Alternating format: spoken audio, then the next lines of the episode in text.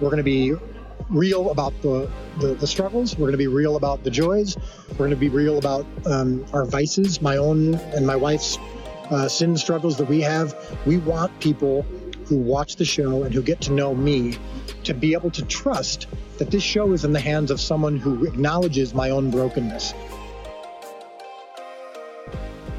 I'm Yvette Walker, the host of the Positively Joy podcast, where we discover that joy is not a feeling, it's faith. You can find previous episodes at positivelyjoy.com or wherever you listen to podcasts. However, you found yourself here, you are welcome, and I believe it was truly God destined. We are in season three, and this season has taken the podcast into the vantage point of what joy is. I'd like you to listen to each episode this season through the lens of how Jesus Christ defines joy. John chapter 15 verse 11 reveals this when Jesus tells us to keep the Father's commandments and abide in his love. Jesus says, "These things I have spoken to you that my joy may remain in you and that your joy may be full." Enjoy, and I pray you receive the message the Father has for you. Had the opportunity to sit down with Dallas Jenkins, the director and creator of the amazing and popular show The Chosen, which is about the life of Jesus Christ, at the National Religious Broadcasters Association uh, last week. Dallas was gracious enough to sit down with me as he as he did with with many interviewers. He's a really gracious guy. He stops for fans all the time, takes selfies. Uh, he's a very unassuming guy, uh, easy to talk to.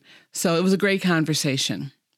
However, it was in the middle of the, the convention, and the sound audio was just not great. So I just want to warn you about that up front. But the message that he gave was so important. I really wanted you guys to hear it. So, what I'll be doing is I will be uh, providing some context for the different clips of this interview that I will be playing for you. I hope you get a lot out of it. Uh, season two of The Chosen uh, is ending. Uh, the finale for season two is coming up either next week or the or the week after that. Uh, they have just aired season, or rather, episode seven. If you have not watched The Chosen, check it out. You can watch it on its own app called The Chosen. It's free. You can catch some episodes on YouTube, although they tend to go away after the live stream when they first present it. But you can definitely go back and watch really all of season one and where we are now up to season two uh, on the Chosen app. Encourage that you do. All right. We have an opportunity to talk to Dallas. He's very revealing about his background uh, and what he wants in the show. So, first, let's talk about his concerns for authenticity and intimacy in The Chosen. We've seen an amazing response to The Chosen. Mm-hmm. And um, you've, you've, you've, expressed that. You know, you, you're obviously so gracious about it when you mm-hmm. say that people have been, been tuning in and so many downloads and all of this. So, at this time, where we are now, um, why do you think we're seeing such a response to this amazing series? Oh, well, that's very kind of you. I think two words come to mind when I think of the show and I think of what people are responding to, and that's authentic and intimate. Um, we made a decision early on, both in my social media for the show and in the show content itself, that we were going to be obsessed with authenticity. Um, we're going to be real about the, the, the struggles. We're going to be real about the joys.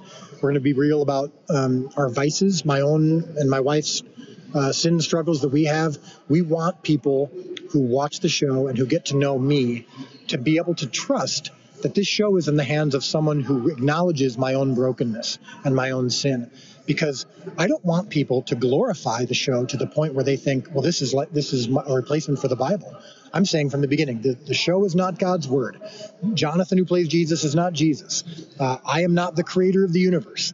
I am a bro- broken, flawed man coming off of a career failure who's trying to do my best to capture the character and intentions of Jesus in the Gospels. And so in the show itself, it's the same thing. When you watch a lot of Jesus projects over the years, like I have, you see a common thread that oftentimes feels formal, feels distant. Jesus feels very um, stiff in many ways, like it's just not someone that I would really be passionate about. And so we are really trying to put you there in the first century and connect you to those people. Because I believe if you can see Jesus through the eyes of those who actually met him, you can be changed and impacted in the same way they were. If you, Yvette, can identify with any number of these people and their struggles and their questions, you go, yeah, I had that question, or I had that struggle, or that's something that I'm um, that I'm, uh, I think, struggling with is the best word to say. Then you can also identify with the answer, and who can redeem you from it. And so that's, I think, the authenticity is number one thing. And then the intimacy, we really try to focus on Jesus's relationship with each person one on one. He didn't just get up on stage and do a bunch of magic tricks, he was personal, he was intimate, he was purposeful, which I think is important. He did miracles to reach a person's heart. It was rarely just about, I'm going to heal your legs and now you can walk, and isn't that great? Hey, everybody, I'm the Messiah. It was oftentimes, I want you to be drawn into a closer relationship with me. Dallas went on to talk about failure in his own life and career and how he dealt with it. And toward the end of this clip, he, I think, really helps uh, anyone out there who is experiencing some doubt in their life or their relationship with with Christ to to persevere. So definitely check this one out. Well, let's talk about your faith walk. Yeah. Uh, you and you have said even today that you know that you're not claiming to be you know everything that you're a flawed and broken man as we all are. Yeah. Um, you mentioned that you you came from some failed projects. Yeah. Yeah the content of them I'm proud of, yeah, but, yeah, but they didn't yeah, they, they didn't resonate and they didn't uh, sell. So. Sure. So so I guess I, w- I would have to ask you, you know, how was where were you and how was your faith at the time perhaps? I guess you were asking you know lord what is if this is not for me lord then what is? What is next for me? What can i do for you? Um, how did you come from a from a failure? Well the, um, no the movie was the resurrection of gavin stone. It's a movie i'm proud of. It's actually having a bit of a resurgence on netflix right now. Mm-hmm. but when it came out in theaters it bombed. Mm-hmm. like people didn't show up. And i went from being a director with a very bright future because lots of projects were lined up for me by these big hollywood companies who were very excited about the movie to just in a couple couple of hours, I was a director with a, with no future. And you you, you mentioned something um, where you were talking about questions that I might have been asking, like, okay, if this isn't for me, what is? And I I mean this when I say it. I didn't even ask that question. I didn't want to know my future. I wanted to just be exactly where I was in that moment, broken and surrendered before God. So I wasn't asking what's next. I was asking what's now. And it's not, it's clearly not this. This movie didn't sell. I don't know what's next because I may not have a future in this business. I genuinely needed to be okay with that. I needed to be okay with not knowing what's next. Yeah. And that's a really hard place to be in as uh, for any human, but including a believer. Um, is we want to know what God has for us next, even when our intentions are good. Even when we're like, all right, God, I want to be in ministry. Show me what to do. And sometimes I think God goes, I want you to wait right now. Mm-hmm. I want you to be with me. I want you to get to know me better. And that's where that phrase came to me from a friend who I've never met, um, who uh, is a Facebook friend who we speak maybe once a year, and reached out to me in the middle of my pain, and out of the blue just said, "Your job is not to feed the 5,000. Your job is to provide the loaves and fish," and that changed my life. And that's a truth that I wish I would have known 20 years ago. And I probably heard it, but I never acted on it, which mm-hmm. is okay, all I'm going to do is focus on making the best loaves and fish that I can. And it doesn't need to be 5,000. It needs to just be enough for God to deem it worthy of acceptance. And after that, it's up to Him.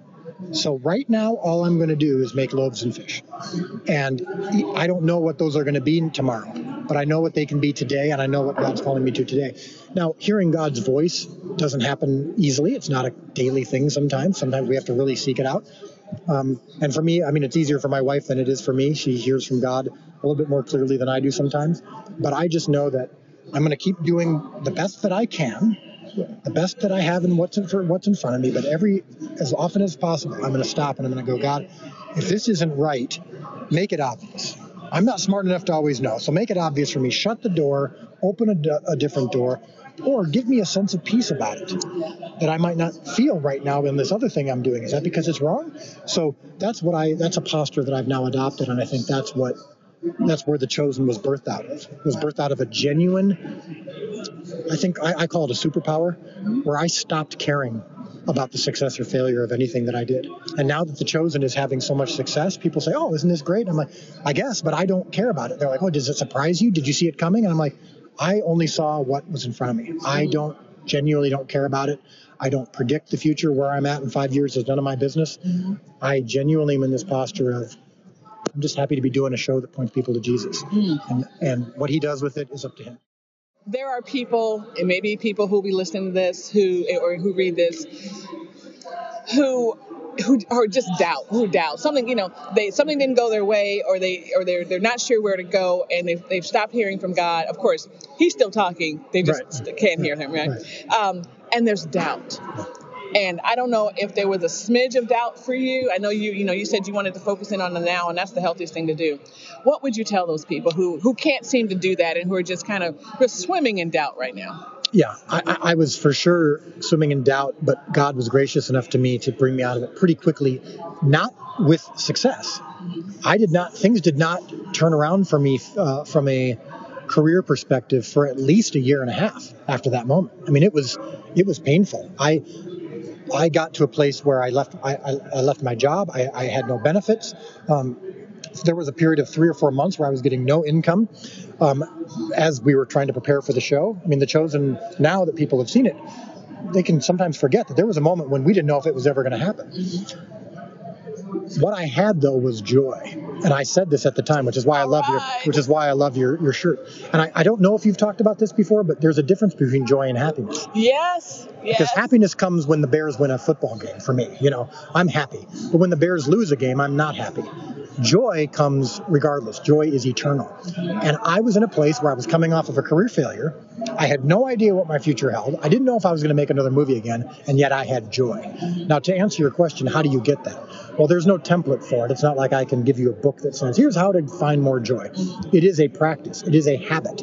And what that habit entailed for me. I'm sorry, we are, we are speaking the same language. I Good. totally agree. Go ahead. Well, what for, happened for me was it's not enough to say no to things. You have to replace it. I couldn't just say, no, no, no, Dallas, don't have doubt or don't struggle with this vice.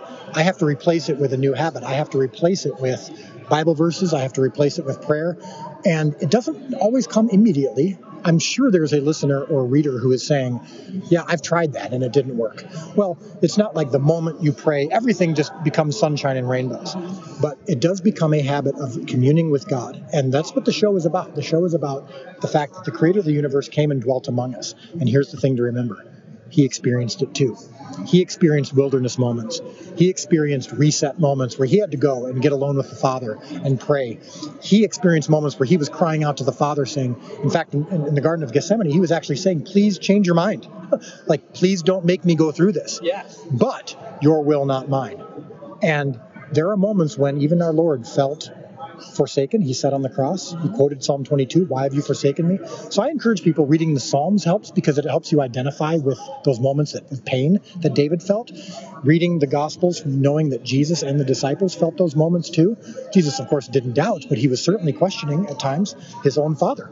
So embracing those moments, being content to go, I don't want to waste this trial. Mm-hmm. I'm going to find out whatever God has for me because God ha- gives trials to people, I believe, in order to mold them, as James says, to give you endurance.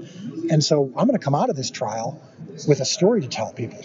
So I want to learn everything I can from it. So that was that was for me the big, biggest thing was making sure that I didn't try to rush through it. As a viewer of The Chosen, one thing I noticed right away was the fact that the cast was very multicultural.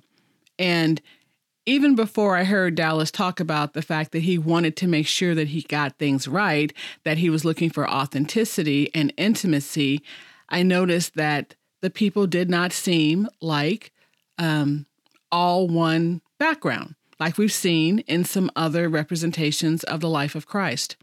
So I talked to him about that uh, to find out whether or not that was intentional and why that might be important to him. And then back to authenticity, you have a very multicultural cast. Yeah. Um, I, I noticed in particular the episode uh, where the friends of the man on uh, on the pallet who broke through the roof Yes. to lower him in, one of the friends was an African American woman. Yes. Well, I mean, you know, she would have had she would have had African ancestry. Yeah, she was Ethio- Ethiopian an- Yes, yes, yes. ancestry, yeah. So why was that important to you to to have a diverse cast like that?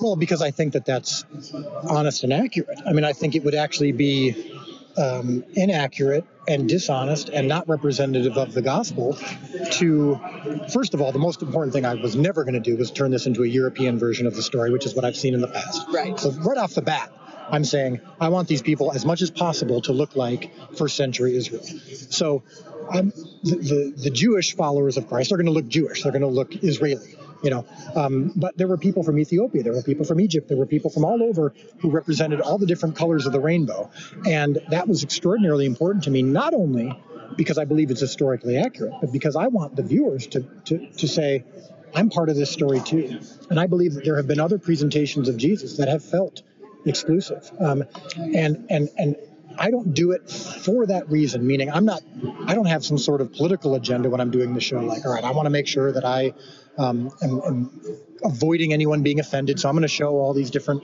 uh, uh, faith or, or race, uh, racial backgrounds. I'm doing it because I think that's the authentic way to do it. I really believe in that. And, so any and- and any women. opportunity that I have, oh well, well the other thing was women often Yeah. get overlooked in the story because they were overlooked a lot in first century. But if you read the Gospels, Jesus clearly thought very highly of women in a way that wasn't uh, typical because. I mean, he uh, he appeared to a woman.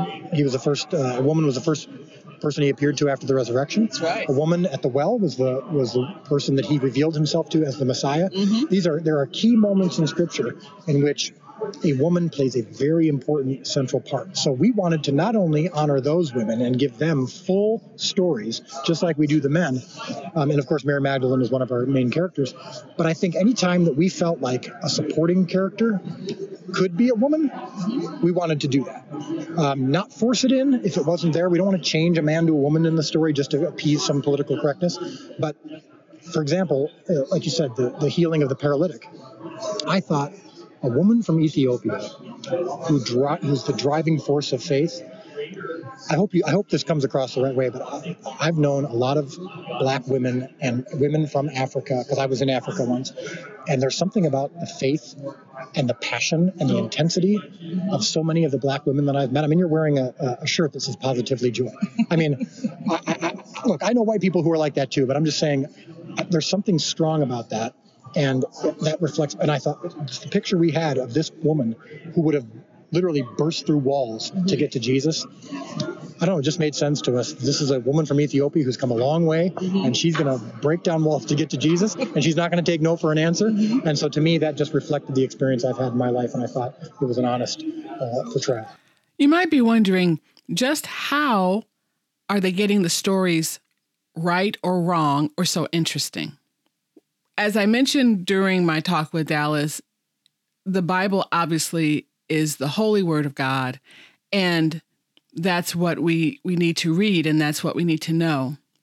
But sometimes when you're reading stories in the Bible, not everything is laid out. You have to perhaps read between the lines. And certainly, you know, when Jesus was talking about the parables, um, those stories had a message to them. He didn't necessarily say everything he wanted uh, his audience to know, but he gave it to them in a way that they could understand.